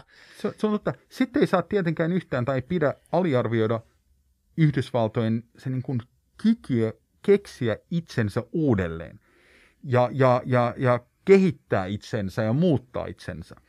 Koska vaikka nyt voi olla sellainen tunne, että on otettu niin kuin pari askelta taaksepäin Trumpin hallinnon aikana, niin sitähän se on. Mutta kyllä nyt Yhdysvallat on avoimempi, demokraattisempi, ähm, niin kuin kaikkien oikeuksia huomioivampi enemmän nyt, kun se oli 50 vuotta sitten tai 100 vuotta sitten tai 200 vuotta sitten. Että niin kuin, no, Martin Luther Kingin ja sitten Obaman hänen tota, niin, vaaliilta puheessaan tämä lanseerama tota, niin, Arc of History, ähm, että et, et se niin kuin tai, taipuu oikeaan suuntaan. Ähm, hyvä muistutus että sitä pitää, jonkun pitää taivuttaa sitä. Nimenomaan, ja ainakin siinä, siinä kysymyksessä niin, niin äh, ihmisoikeudet, ilmastonmuutos, demokratia äh, voittaa siinä, jos, jos tota, joku muu kuin Trump tulee, tulee valtaan. Et, tota, se on ainakin, mä en tiedä miten iso muutos se oikeasti on, mutta ainakin niin kuin paperilla ja ehkä tämä niin kuin absurdi keskustelu, mitä on nyt käyty viimeiset neljä vuotta ja niin kuin tämmöiset, niin no ylipäänsä keskustelukulttuuri, ilmapiiri ja, ja mitkä asiat on yhtäkkiä niin kuin jos ne ei ole ok sanoa, niin ne ainakin sanotaan huomattavasti enemmän kuin aikaisemmin, niin, niin se muuttuu ainakin väkisin. Ja, ja toivottavasti se myös, jos niin kuin etsii oppeja, niin ehkä poliitikkojen kynnys joskus myös myöntää ne niin kuin epämukavat, mutta todet asiat. Eli mm. ei vain puhua siitä, että globalisaatio on mahtavaa, koska sulla on isompi TV, joka on tehty Kiinassa tai jossakin muualla. Vaan joo, tämä on hienoa, mutta ei nyt palkkakehitys on mennyt niin hyvin. Pitäisikö tätä miettiä? Ähm, vähän sama dynamiikka kuin Suomessa moneen vuoteen ei niin kuin EU-sta ei saanut sanoa mitään kriittistä. Ja sehän aiheutti tällaisen vinouman, koska oli asioita, joita oikeasti pitäisi korjata. Niin. Uh, niin, niin, niin, niin Suomessa, jos niin kuin perussuomalaisia voi kiittää, niin siitä asiassa, että tavallaan keskustelu EU-sta ja miten sitä pitäisi kehittää, joka vaatii, että myöntää, myöntää jotain virheitä tai, tai, tai korjaamista, niin se on ihan hyvä asia pitkässä juoksussa, vaikka se tietenkin siinä niin kuin ajassa on vähän, vähän vaikea asia. Kyllä, siis tämmöinen kollektiivinen ymmärtäminen kärsii niin kuin ihan kokonaisuudessaan siitä, jos, tämmöisiä asio- jos tämmöisistä asioista ei voi puhua, tai jos, jos ihmiset huomaa, että, että että on joku ilmiselvä asia, niin kuin tämä tota, palkkatason tota, muutos globalisaation myötä, joka tota, tai siis, tai siis on, on täysin eri asia olla sitä mieltä, että monikulttuurisuus on hyvä asia ja rasismi on tämän maailman syöpä. Ja sitten olla eri asia, tai olla sitä mieltä, että okei, mutta se on myös hy- ihan totta, että jos niin kuin tulee halpatyöntekijöitä maahan, niin se muuttaa yleisesti palkkatasoja, ja se tekee tota, oman maan kansalaisten palkkatasosta myös alemman, ja tämä jo, tällä tietenkin on poliittisia vaikutuksia, tällä on siis ei pelkästään poliittisia vaikutuksia, tai no oikein sanotaan näin, se, että sillä on poliittisia vaikutuksia tarkoittaa suomeksi, että se vaikuttaa ihmisten elämään, ja vaikuttaa ihmisten elintasoon, ja vaikuttaa ihmisten kykyyn kykyyn ö, elää tota, hyvinvoivaa elämää. Et, et, tota, ja jos tämmöistä ei voi samaan henkeen sanoa, tai jos tämmöistä niin kuin dikotomiaa ei jollain tavalla pysty hyväksymään ilman, että jollain tavalla, öö, niin, niin, tai siis niin, ei tarvitse lisätä tuohon mitään, niin niin sitten näistä molemmista asioista tulee jotenkin kyseenalaisia. Tai mä, tai mä sanotaan näin, että mä ymmärrän sen, että se ihminen, joka sanoo nämä molemmat asiat, tai, tai, tai sanoo sen, että, että monikulttuurisuus on hyvä asia, tai että on hyvä, että me tuodaan niin työperäistä maahanmuuttoa tänne, mikä myös on totta. Et siis, niin kuin, tai ainakin mä myönnän, että se on niin kuin, enemmän maailmankuva kuin fakta, mutta siis, että se on, niin kuin, sä voit sanoa sen ja olla ihan tota, mutta sitten jos sä kiellät tämän toisen asian, niin se, että sä sanoit tämän ensimmäisen asian, niin jos se sitäkin kyseenalaistaa, tai sitä voi kyseenalaistaa paljon helpommin, ja tai että sun luottamus ylipäätään mediana tai, tai julkisena ajatuksen thought leader, mä vihaan sitä sanaa, mutta siis tota, niin, niin se rappeutuu. Ja se, se, jos sitä tapahtuu institutionaalisella tasolla tai laajalla tasolla, niin sehän rapauttaa koko keskustelun. Ja sitten tapahtuu just tämmöistä, että tulee salaliittoteorioita ja kaiken muunlaisia vaihtoehtoisia siis käsityksiä. Jen, Jenkeissähän puhuttiin näistä, että on niin kahtia kolmia jakautunut, niin taas kysytään Trumpin kannattajilta, niin joku kahdeksan prosenttia hyväksyy lauseen tai ajatuksen, että Yhdysvalloissa on – mitään institutionaalista rasismia missään. Mm. Bidenin kannattajien joukossa se on niin kuin 90 prosenttia. Niin silloinhan on vaikea keskustella, että onko tämä poliittinen prioriteetti.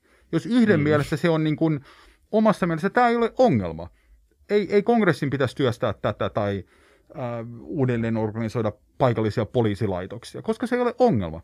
Ja toinen on sitä mieltä, että suurempaa ongelmaa ei ole Yhdysvalloissa niin senhän näkee, että se nyt vain on niin kuin konkreettisesti vaikeaa tehdä yhteistyötä riippumatta Kyllä. kuka on poliittisessa johdossa. Puhut, niin, jos puhutaan siitä, miten maailman voi nähdä niin eri tavoilla, me tehtiin niissäkin tuossa maanantaina ää, jakso salaliittoteorioista ja, ja myös tästä QAnon-ilmiöstä nyt, joka on noussut, noussut aika nopeasti aika isoksi puheenaiheeksi ja joka on niin kuin oikeasti jo loppupeleissä aika häkellyttävänkin suuri asia tällä hetkellä Jenkeissä, niin – niin, no me tehtiin siitä jakso, mutta, mutta ylipäänsä miten sä näet, niin kun, mistä nämä, kumpuuko nämä samoista asioista, että ihmiset tarvii tavallaan niin vaihtoehtoisen tarinan, tarvii jonkun ryhmän, jonkun yhteyden, mihin uskoa, jossa olla, just tätä, mitä Isak sanoi, että se oma, niin kuin, ei, ei saa sympatiaa, empatiaa, sua ei ymmärretä, sä et löydä omaa suuntaa. Kumpuuko nämä samoista asioista, koska ihan selvästi niin meillä on kykyä ihmiskuntana nähdä asiat erittäin eri tavalla kuin kuin ehkä sitten joku toinen. Um, joo, se on ollut kyllä kiinnostava ja, ja salaliittoteorioita, no, niit, niit, niitä on ollut tavallaan maailman, maailman sivu. Taas se, joka on ollut uniikkia, on, että Yhdysvaltain presidenttinä Trump on tukenut, retweetannut – osoittanut, että joo, että hei, te, jotka teette tätä työtä, niin se on hyvää työtä. Uh, sehän on uniikkia, koska se on sellainen niin kuin, platformi, jota ei nyt ennen ole ollut. Um, tämähänkään ei tule poistumaan. Um, ikävä kyllä ei yllättäisi, jos vaalien jälkeen tulos on epäselvä tai on, on eri näkemyksiä, että mikä se tulos on – ähm, niin äh, jos joku päättäisi, että nyt otetaan kivääri käteen, että nyt mm. nämä, ja siis mikä se oli, yksi se kolmasosa Trumpin kannattajista on sitä mieltä tai on, tietää, että demokraattipuolueen johto tai sitä johdet, pedofiilit johtaa sitä.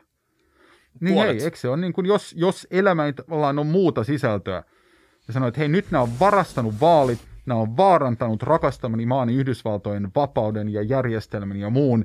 Ja sitä paitsi se johtaa pedofiilit, jos nyt kaikki olla samaa mieltä, että niin kuin ansaitsee jonkun, jonkunlaisen tota, niin, ää, niin kuin paikan helvetissä, niin otetaan kivääri ja mennään niin kuin ratkemaan ongelmat, kuten Yhdysvalloissa ennen tyyliä mm. John Wayne.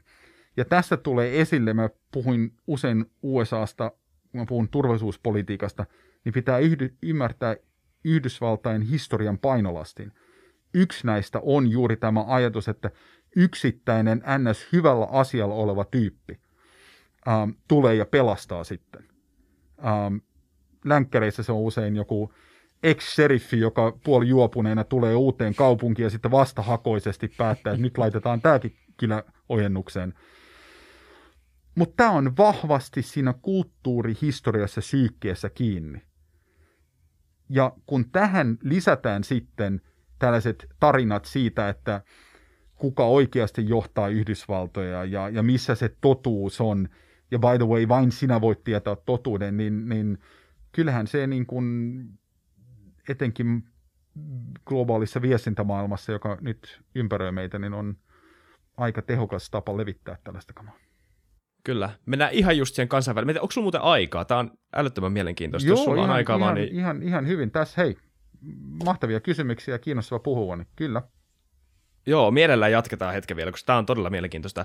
Mä, itse asiassa sä mainitsit just tämän tilaston, mitä mä olin, ö, mä olin tässä niin samalla kun sä puhuit, niin mä olin etsimässä tätä, ja sitten sä sanoit sen, mä voin lukea tämän tota, Yahoo, Yahoo uh, YouGovin, eikö tämä edes, no joku YouGov, tota, poll.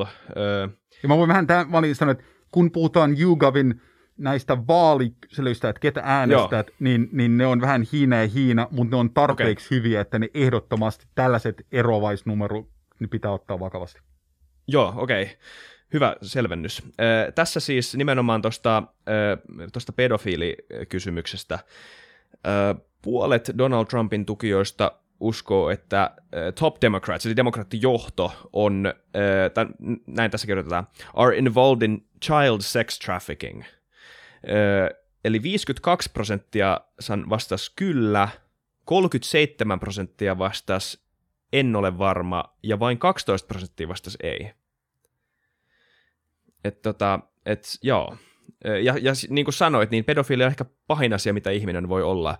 Niin, niin jos sä oikeasti uskot, että joku ihminen on pedofiili, ja sitten se on samalla pilannut sun elämän ja sun kaupungin, niin mitä sä et tee siinä vaiheessa ratkaistaksesi ongelman. Ja on vähän, et siinä, onko siitä nyt viikko kaksi, kun oli joku tämmöinen äh, paikallinen militia, mitä nyt on enemmän ja enemmän koko ajan, jotka pidätettiin, oliko se Michiganissa, kun niillä oli suunnitelmana kidnappata Michiganin kuvernööri aloittaakseen sisällyssodan tai jotain vastaavaa.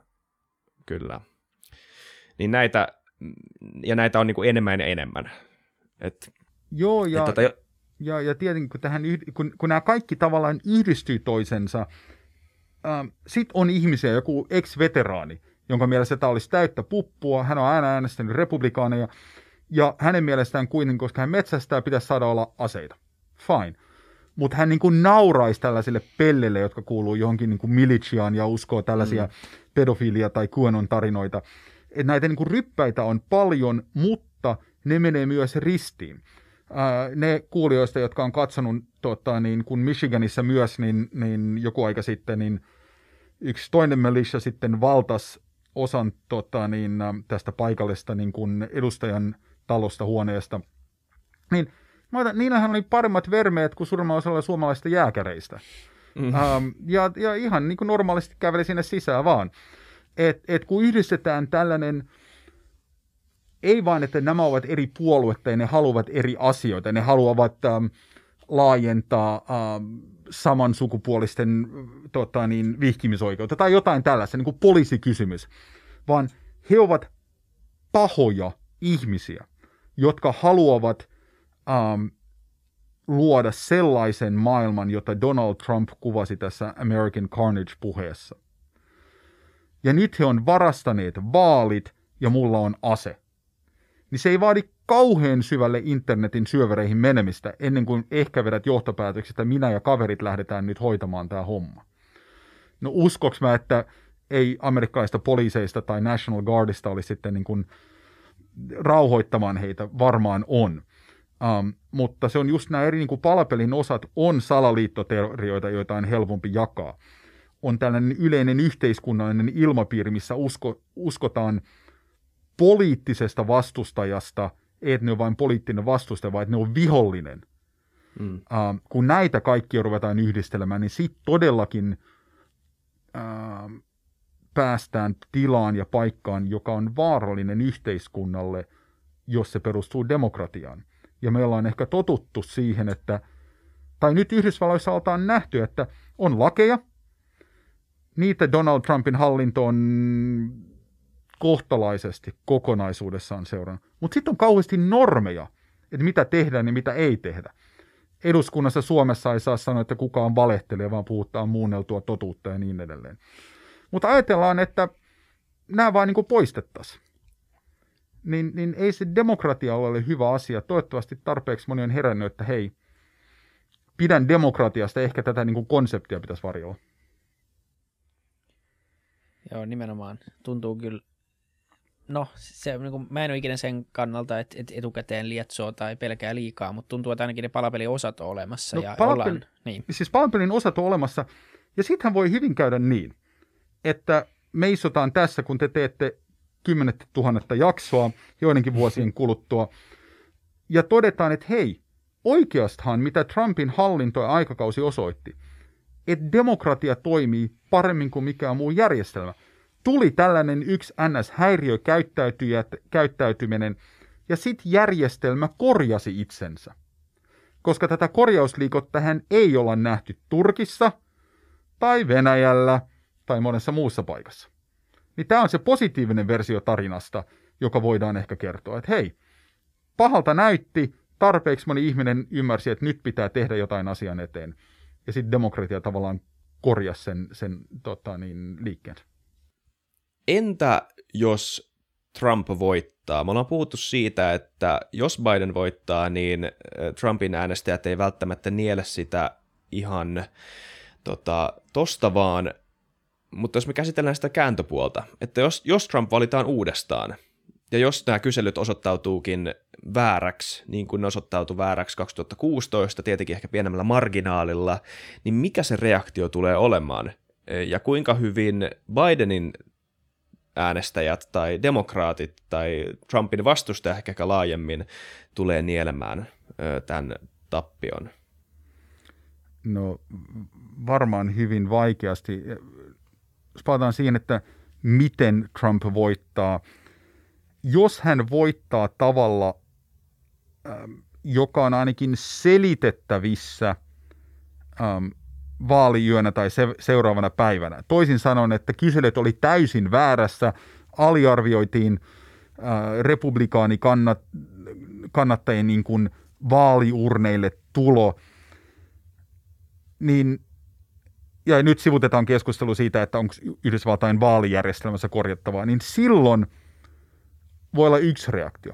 Toinen on, jos nähdään viikkoja tai kuukauden kestävä tällainen niin kuin juridinen vääntö, jos on selvä, että nyt niin kuin republikaani tuomarit ja, ja, ja muut junailee vaalivoiton Trumpille. Jos se on tämä jälkimmäinen, niin se on ilmeisesti hyvin paljon pahempi yhteiskunnallisesti, koska sitten ei vain protestoida sitä niin kuin Trumpia – vaan sitten protestoidaan sitä koko järjestelmää, kyseenalaistaan oikeusjärjestelmää ja muut tällaiset. Niin se olisi niin kuin pahempi. Joka tapauksessa mä oletan, että tullaan näkemään protesteja. Ähm, jos on tämä ensimmäinen, että tavallaan, että pitkin hampain mut joudutaan hyväksymään, että Trump on tavallaan legitiimisti tämän voittanut, ähm, niin äh, joo, nähdään protesteja, ne voi olla aiheprotesteja – tukemaan tiettyä politiikkaa. Jos on tämä toinen, niin mä väitän, että silloin ainakin volyymissa voidaan sanoa, että Black Lives Matter protestit jää kakkoseksi. Silloin tulee ihmisiä, jotka niin kuin näkee ehkä, että institutionaalinen rasismi on ongelma, mutta emme nyt mene marssiin sinne. Mutta nyt varastettiin vaalit – Eli se tavallaan se joukko ihmisiä, jotka näkee, että tämä on ongelma, niin, niin se voi olla merkittävästi suurempi. Uh, se BLM-protesteissa, niin liikehdinnässä, mitä nyt kutsuu, niin sehän kesti yllättävän kauan. Ainakin itseä yllätti, että päivä toisensa jälkeen, vähän kuten nyt ollaan nähty valko niin, niin sitten kun ihmiset niin kun pinna täyttyy, niin voidaan mennä päivä toisen jälkeen, viikko toisen jälkeen protestoimaan. Uh, tämähän ei olisi hyvä asia Yhdysvaltain yhteiskunnalle kokonaisuudessaan, väitän. Mutta kyllä mä odottaisin, että jos tulee, onko se väkivaltaista? Mene ja tiedä. Aina näissä protesteissa on joku, joka tavallaan haluaa vaan menemä, mennä polttamaan renkaita ja, ja, ja se on vähän se ja sama, mistä protestoidaan. niin väkivaltaa varmaan nähtäisiin. Ja sitten tulisi kiinnostava kysymys, miten Trump reagoi? Jos ajattelee, että hänet on just nippa-nappa valittu presidentiksi, hänen mielessä sen olisi pitänyt suurempi voitto, nyt on tullut nämä kiittämättömät alamaiset tänne protestoimaan, kyseenalaistamaan häntä, niin voida, voi olla, että nähdään yksi tai kaksi kipakkokeskustelu esimerkiksi Trumpin poliisilaitosten ja, ja muiden turvallisuustoimijoiden kanssa, koska Trumpin edeltävät toimet indikoisi, että eihän kauhean ha- kauan haluaisi katsoa tätä protestien aaltoa. Uh, mutta summa summarum voi kai sanoa, että riippumatta kuka voittaa vaalit, niin protesteja ja jotain vastatoimintaa tullaan varmaan näkemään. Niin, nyt on tavallaan kaikki palapeliosat on olemassa siihen, että, että jotain niin kuin pahempaakin voisi tapahtua ja se on varmaan hyvä ymmärtää. Sitten samaan aikaan tietenkin niin ei tarvitse niin turhaa lietsoa pelkoa myöskään asioiden kannalta. Tai ehkä mä oon niin yleisesti ottaen allerginen vaan semmoiselle, että me, me jotenkin, me eletään jotain aikaa ja me analysoidaan sitä tosi tarkasti ja meillä on tämmöinen niin kuin niin, me puhutaan siitä ajasta sille, että tämä olisi nyt niin kuin elä, meidän elämien isoin asia tai että tämä on isoin asia sitten sisällissodan, tämä korona tai muuta vastaavaa. Ja vaikka se on tosi iso asia, niin tätä sanottiin jo niin kuin kaksi viikkoa koronan puhkeamisen jälkeen ja mulla on aina ollut vähän niin kuin vaikeat sen kanssa, että, että niin kuin aika näyttää vasta, miten iso asia tämä oikeasti on, niin niitä analyysejä ei voi ihan hirveän etukeinoisesti tehdä, niin, niin tota, ja varmaan vähän sama asia tässä, niin kuin, tässäkin asiassa, että si- aika si- näyttää. Siis, siis, siis totta, ja, ja tässä taas ehkä niin kuin, viimeksi tavattiin niin historiasta, niin no historian auttaminen, lukeminen auttaa. Eli ymmärtää, että ennenkin on yksittäinen ihminen tai yhteiskunta tai, tai ihmisyys selvinnyt jostakin asiasta. Ähm, ja, ja sitten ehkä toinen asia, joka, jota on hyvä lukea, luin tässä just tutkimuksen liittyen ähm, no, fiktion novellien muiden lukemiseen, äh, että se auttaa ihmisiä tai se vahvistaa empatiaa ja auttaa kykyä ähm, kävellä ja seisoa toisten kengissä. Ja tämä on varmaan ei vain Yhdysvalloista, jossa ollaan puhuttu, mutta yleisestikin hyvä asia. Vähän enemmän niin kuin oppia miettimään, että miten tämä toinen henkilö näkee, hahmottaa tätä maailmaa, miksi ne toimii, miten ne toimii. Mä oon täysin sama mieltä tosta. Ja Vilinkin sunkin samaa mieltä, ja mä ehkä jakaisin ö, tämän asian kahteen osaan. Se on asian ymmärtäminen ja asian reagoiminen. Että jollain tavalla, kun puhutaan näistä asioista, ja, ja, ja, ja tämä, mä, okay, mä ymmärrän sen pointin, että pelon lietsonnan ja analyysin ö, väli on aika häilyvä välillä, ja, ja pitää itsekin niinku tarkkailla, että astuuko näihin sudenkuoppiin, mitä sä just mainitsit, että niinku, tämmöisen recency biasin tai jonkun muun suuruuden hulluuden takia alkaa ylianalysoimaan tai yliajattelemaan kuuntelemaan sitä, mitä tapahtuu just nyt, koska se tuntuu vaan niin isolta, kun elää sen kaiken keskellä. Mutta sitten toisaalta semmoinen niin kuin, semmoinen niin kuin, optimismifiltteri siinä ymmärtämispuolessa, niin sen väli semmoisen niin optimismin ja semmoisen patologisen denialismin väli on mielestä myös aina välillä vähän tota, aika häilyvä, sille että, että tosiasiat pitää raasti pystyä tota, ymmärtämään ja, ja myöntämään itselleen, että sitten niihin voitaisiin reagoida realistisesti, mutta sitten siinä reagoinnissa mun mielestä on tosi tärkeää pitää aina optimismia, toivo ja semmoinen eteenpäin puskeva voiva, koska mitä muuta meillä loppujen lopuksi on, jos meillä ei ole sitä. Ja näitä asioita on aina helpompi sanoa kuin toteuttaa nämä asiat, koska näissä asioissa puhutaan usein aika ahdistavista ja ö, tota, vaikeistakin asioista, mihin on välillä vaikea suhtautua toivolla, mutta toivo pitää aina pitää.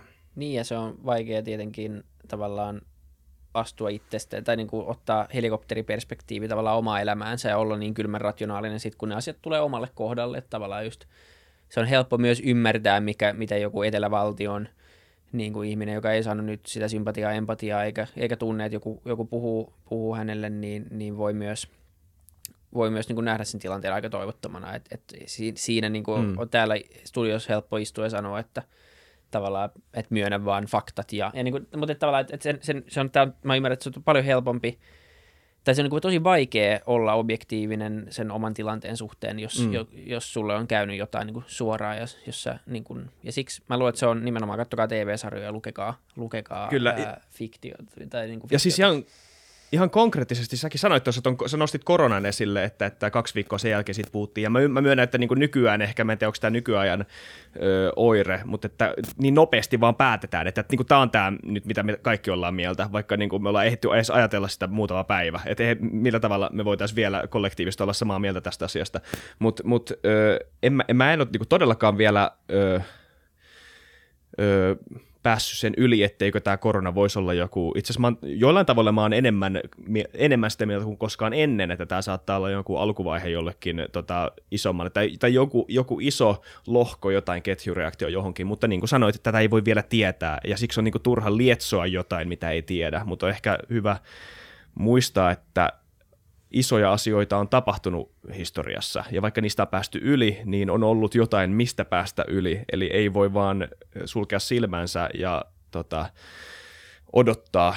että ne tapahtuu, ja sitten huomata yhtäkkiä, kun on kaiken keskellä, että oho, olisi ehkä pitänyt ottaa nämä asiat huomioon aikaisemmin. No, mä sanon yksi liittyen tähän niin kuin kollektiiviseen asiaan.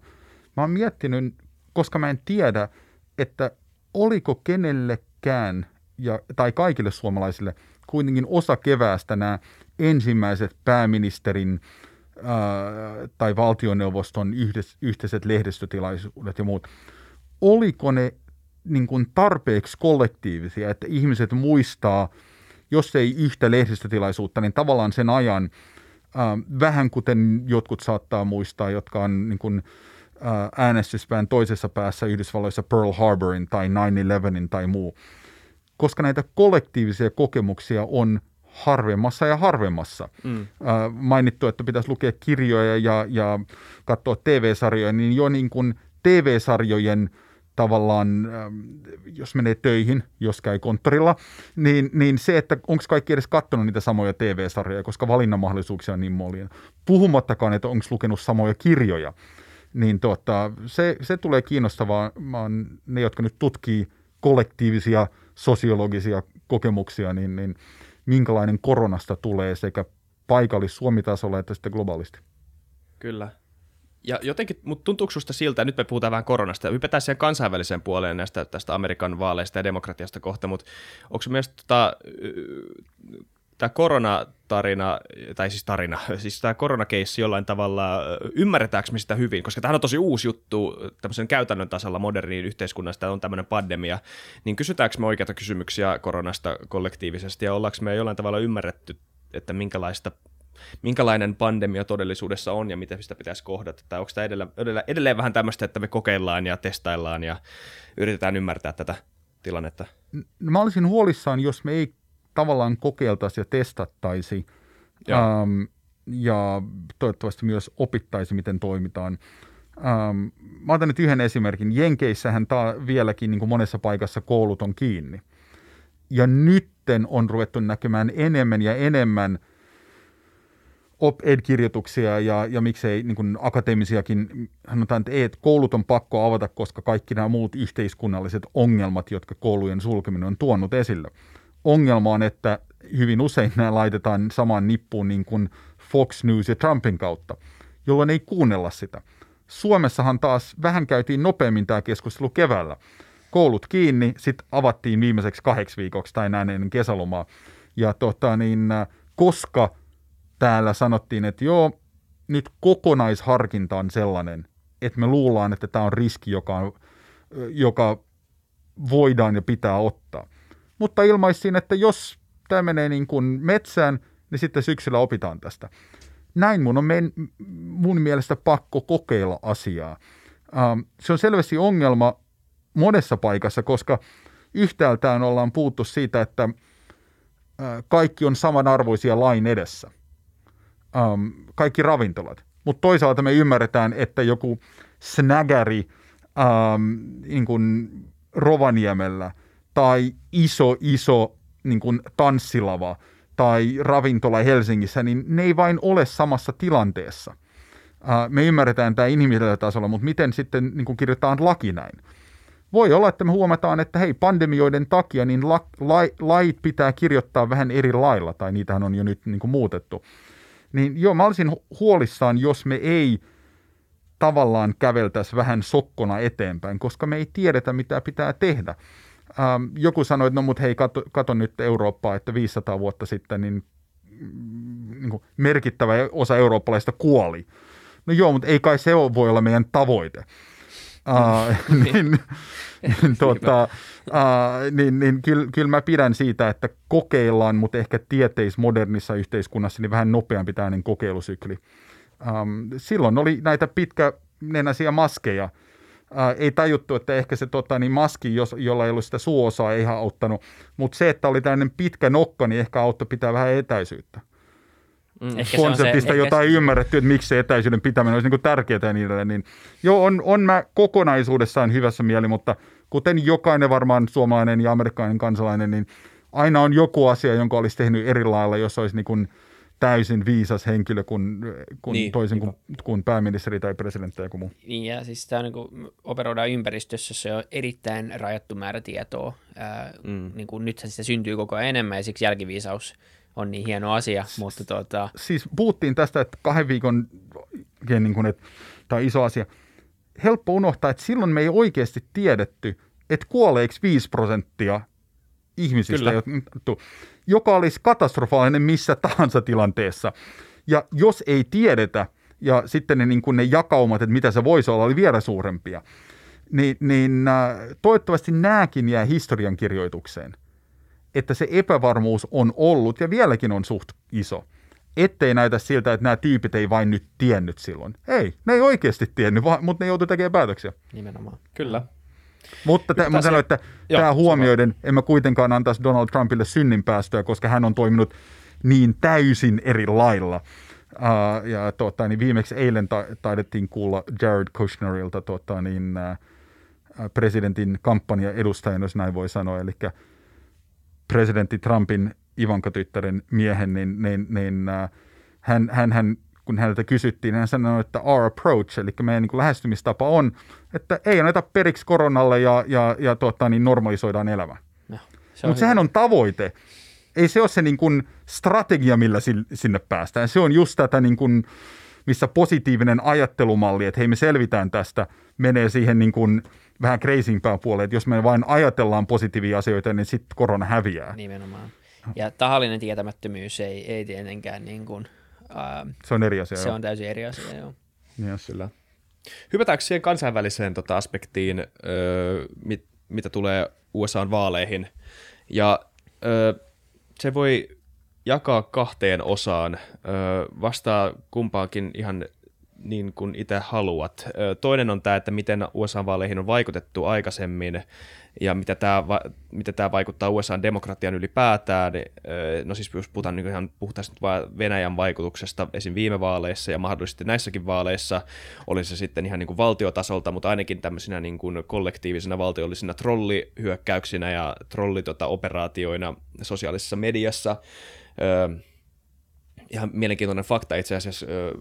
Tätähän on siis tapahtunut vuosikymmeniä, ja tämä tota, vanha venäläinen tai silloin neuvostoliittolainen propaganda HIVstä on edelleen voimassa, eli Kyllä. se näkyy. Eli siis niille, jotka ei tiedä, niin Neuvostoliitto levitti propaganda USA, että HIV on mustien, tota, on niin luotu niin mustien kansanmurhaa varten Amerikassa, ja tämä on, tämä on johtanut siihen, että edelleen niin proportionaalisesti suurempi osa mustia amerikkalaisia uskoo, että HIV on tämmöinen kansanmurhasuunnitelma valtion toimesta, ihan vaan tämmöisen propagandan takia, että tämä toimii, ja ne on, ne on aika hyviä siinä näköjään, niin mikä tämän rooli on näissä vaaleissa, ja sitten toisaalta myös se, mikä on tosi mielenkiintoista ihan meidänkin kannalta, täällä, no te Suomessa, mä Tanskassa, että miten nämä vaalit ja sen jälkipuinti ja sen efektit vaikuttaa demokratiaan tai ylipäätään elämään maapallolla koska USA on ollut tämä suuri majakka, johon kaikki on jollain tavalla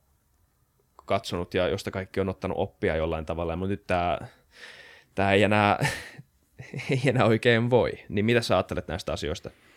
Um, no pari, pari sanaa tuosta ekasta vaalivaikuttamisesta. Um, iso osa amerikkalaisista varmaan ymmärtää, että Yhdysvallathan on, miten nyt sanoisi kauniisti, myös tehnyt omaa vaalivaikuttamista tässä niin kuin toisen maailmansodan aikana siellä sun täällä. Äh, joskus vähän aggressiivisemmin kuin toisin. Äh, mutta sitten osalle se tulee oikeasti niin uutisena, että hei, miten joku tavallaan kehtaa vaikuttaa meidän vaaleihin.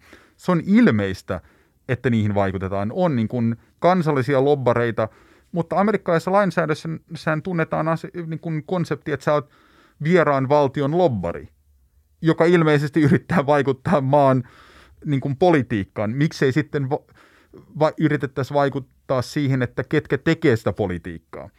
Ähm, tota niin, ähm, mitä tulee sitten näihin toimiin? No, ensin kai pitää sanoa, että on sellaisia, joita me ei varmaan nähdä, etenkin kybermaailmassa, joissa niin kun se peli pelataan tota, niin, verhojen takana. Mutta hyvin pitkältihän se on äh, sitä, että hyödynnetään ja yritetään niin kuin syventää jo olemassa olevia juopia. Tämä on, jos puhutaan Venäjästä, niin, niin kun iät ja ajat käytetty jo. Ei tarvitse luoda uusia ongelmia, kun vain vähän niin kuin terästetään ja vähän viilataan olemassa olevia ongelmia, tehdään niistä vielä suurempia, ähm, lisätään tätä kahtia jakoja, jakoja ja niin edelleen. Ähm, joo, varmaan, varmaan sitä yritetään tehdä, mutta toisaalta, jos katsoo Suomea, jossa sitä myös ehkä yritetään tehdä, niin ellei olisi yhteiskunnallista näin vahvaa kahtia jakautumista, niin mä väitän, että se olisi paljon vähemmän tehokasta se ulkomaiden ää, vaalivaikuttaminen. Ähm, sitten tämä niin kuin, mitä eroa tavallaan on, että kenessä nyt valitaan tässä USAn presidentti. Ähm, no minä ja kollegani Ville Sinkkonen on kirjoitettu ihan pari sivua, kannattaa mennä UPin sivuille ehkä lukemaan, jos kiinnostaa enemmän, Trumpin ja Bidenin maailmankuvista. Vähän mutkat suoriksi, koska tilaa oli vähän, mutta käytännössä sanotaan, että ainoa asia, joka maailmankuvallisesti nämä kaksi herraa jakaa, on se, että Yhdysvalloilla on johtava rooli maailman politiikassa. Miksi ja miten se toteutetaan, siinäkin on jo eroja. Mutta se, että Yhdysvallat niin Yhdysvaltojen pitäisi olla johtava maa. Siinä niillä on sama, sama näkemys. Ja molemmilla on, jos mennään ihan politiikka-asioihin, sama näkemys, että Kiinan kanssa pitää olla niin kuin tiukka, kovempi ja että sitä tehdään monella eri tasolla. Ää, poliittis, diplomaattisesti, taloudellisesti, sotilaallisesti ja, ja niin edelleen. Kaikissa muussa maailmankuva on aika erilainen. Ähm, mutta mä sanoin, niin, niin äh, voi löy- tai löytää sen UPin sivuilta lukea sieltä. Ähm, mainitsin Kiinan.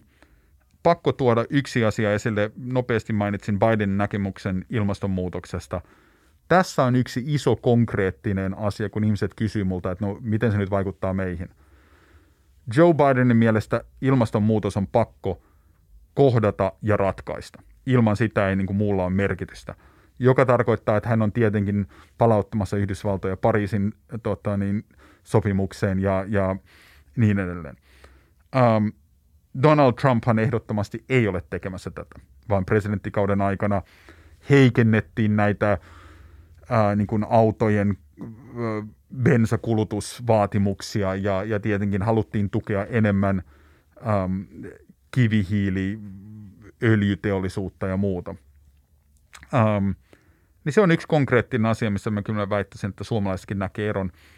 Ei vain, koska Yhdysvalloilla on tässä rooli, mutta kun yhdistetään tämä Yhdysvaltojen globaaliin toimijuuteen, jos Yhdysvallat näkee, että joku asia on tärkeä ja oikeasti ajaa sitä, niin sen eteenpäin vieminen on paljon helpompaa.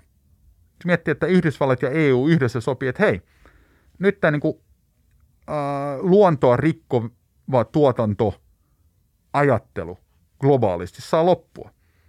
Täällä saa vaan myydä, myydä tuotteita, sanotaan nyt vaatteita, jotka on niin kuin alusta loppuun toteutettu niin, että niillä on mahdollisimman pieni niin kuin jalanjälki luontoon. Niin kyllähän se vaikuttaa koko maailman vaatte, vaate niin kuin kulttuuriin, ihan siitä, että miten niitä tehdään, miten niitä käytetään. Niin, niin kyllä sillä vain on ero, että kenet valita, valitaan USA pressaksi. Kyllä. Mitä Aha. tota... Öö, Hei, mä sano sen kai. Sit, Joo, kyllä. Tota, niin usein kritisoidaan siitä, että niin kuin Trump on vain rikkonut kaikkea. No onhan hän tämä niin kuin globaalin maailmanjärjestys siinä mielessä, että periaate, että on tiettyjä yhteisymmärryksiä, normeja ja muita, niin, niin, niin hän ei jaa tätä maailmankuvaa Bidenin kanssa. Mutta sitten jos ollaan tosi itsekeskeisiä Suomessa, niin eihän esimerkiksi just tässä puolustusyhteistyössä, niin mitä eroa onko ollut Obama tai Trump tai olisiko Biden seuraava presidentti? Homma jatkuu kuin juna, ähm, osittain koska me ollaan niin pieni valtio, että ei kukaan oikeasti välitä siitä. Eli Suomi ei päädy Valkoisen talon pöydälle tai, tai Valkoisen talon tota, niin, asukin Twitter tota, niin, ää, ää, tekstiryöpytykseen. Me ollaan niin pieni, eli jotkut asiat vain on jatkunut hyvin. Ää, niin hyvin tällaista rajoittuneessa näkökulmasta voisi sanoa, että mikä ero sillä on. Mutta kun me asutaan vähän isommassa maailmassa, niin kyllä sillä vain on. Mm. Kyllä. Mitä muita vaikutuksia näet, että tällä on Suomeen tai ylipäätään siihen ympäristöön, missä Suomi elää? Eurooppa? Uh, no Eurooppa, siis tämähän on tämän, että jos Eurooppa ja Yhdysvallat tekisi jotain yhdessä. Um, jos Eurooppa ja Yhdysvallat saisi tällaisen yhteisen vapaakauppa-alueen, joka käytännössä sitten olisi de facto sen normittava tapa, koska jos haluaa myydä mitään, niin sen pitää olla niin kuin myytävissä Euroopassa ja, ja Yhdysvalloissa hyvin pitkälle. Um, niin kyllähän sillä niin kuin Eurooppaan ja tavallaan se legitimitoisi EUta myös aikana, jolloin EUn legitimiteettiä kyseenalaistetaan ja, ja niin kuin mikä on sen rooli, ähm, niin kyllähän se niin kuin EUtakin vahvistaisi, jos Yhdysvalloissa olisi presidentti, joka haluaisi sopia tällaisen transatlanttisen kauppasopimuksen. Tässä on nyt yksi, yksi laajempi tota, niin, esimerkki siitä. Ei voi sanoa ehkä mitään muuta kuin, että aika näyttää, mutta nyt sitä aikaa ei ihan hirveästi ole. Niin tota, tämä on ilmestynyt torstaina 29. Onko tämä pisin päivä. jakso, mikä me ollaan tehty? Tämä saattaa olla pitkä syystäkin, tärkeä aihe ja kyllä. tärkeitä aikoja eletään kyllä, sen mä pystyn myöntämään. Ja katsotaan, miten käänteen tekevä asia tämä on. Sen saa aika näyttää. Ja, ja katsotaan nyt, kuka sieltä valitaan. Ähm. Hei, voiko mä kiittää teitä? Ihan mahtava taas kunnia saada tulla tänne. Ja pitää tietenkin sanoa, että kaikki muut, jotka on, on tässä ympärillä varmistanut, että tekniikka ja muu pelaa, niin, niin ihan mahtava tiimi. Tällä on aina hieno olla. Kiitos kun tulit. Kyllä, kiitos paljon. Pakko sanoa, annetaan nyt jaksossakin shoutoutti. Meille siis tuli katkos tässä yhdessä kohtaa jaksoa, jota toivottavasti et tuu huomaa jakson aikana, koska nämä äijät on yhtä hyviä tekniikan kanssa kuin editoimaan. Mutta tota, il, tässä oli niin pieni riski muutama minuutti, että tätä jaksoa ei edes tulisi. Ja Joo, jos te aika, aika tähän... riski. Joo. Joo. Joo, että, kiitos te... Samuel Happonen kiitos ja Tuomas Lundström taas pelasitte päivän, niin kuin yleensä, et, niin että me voidaan täällä kysyä vierailta ja vieraat sitten tekee podcastin. Mutta kiitos kun tulit Charlie ja kiitos kaikille katsojille, kuuntelijoille. Kommentoikaa, kommentoikaa kuka voittaa vaalit ja tota, palataan asiaan. Moi moi. Palataan asiaan. Stay safe. Heippa.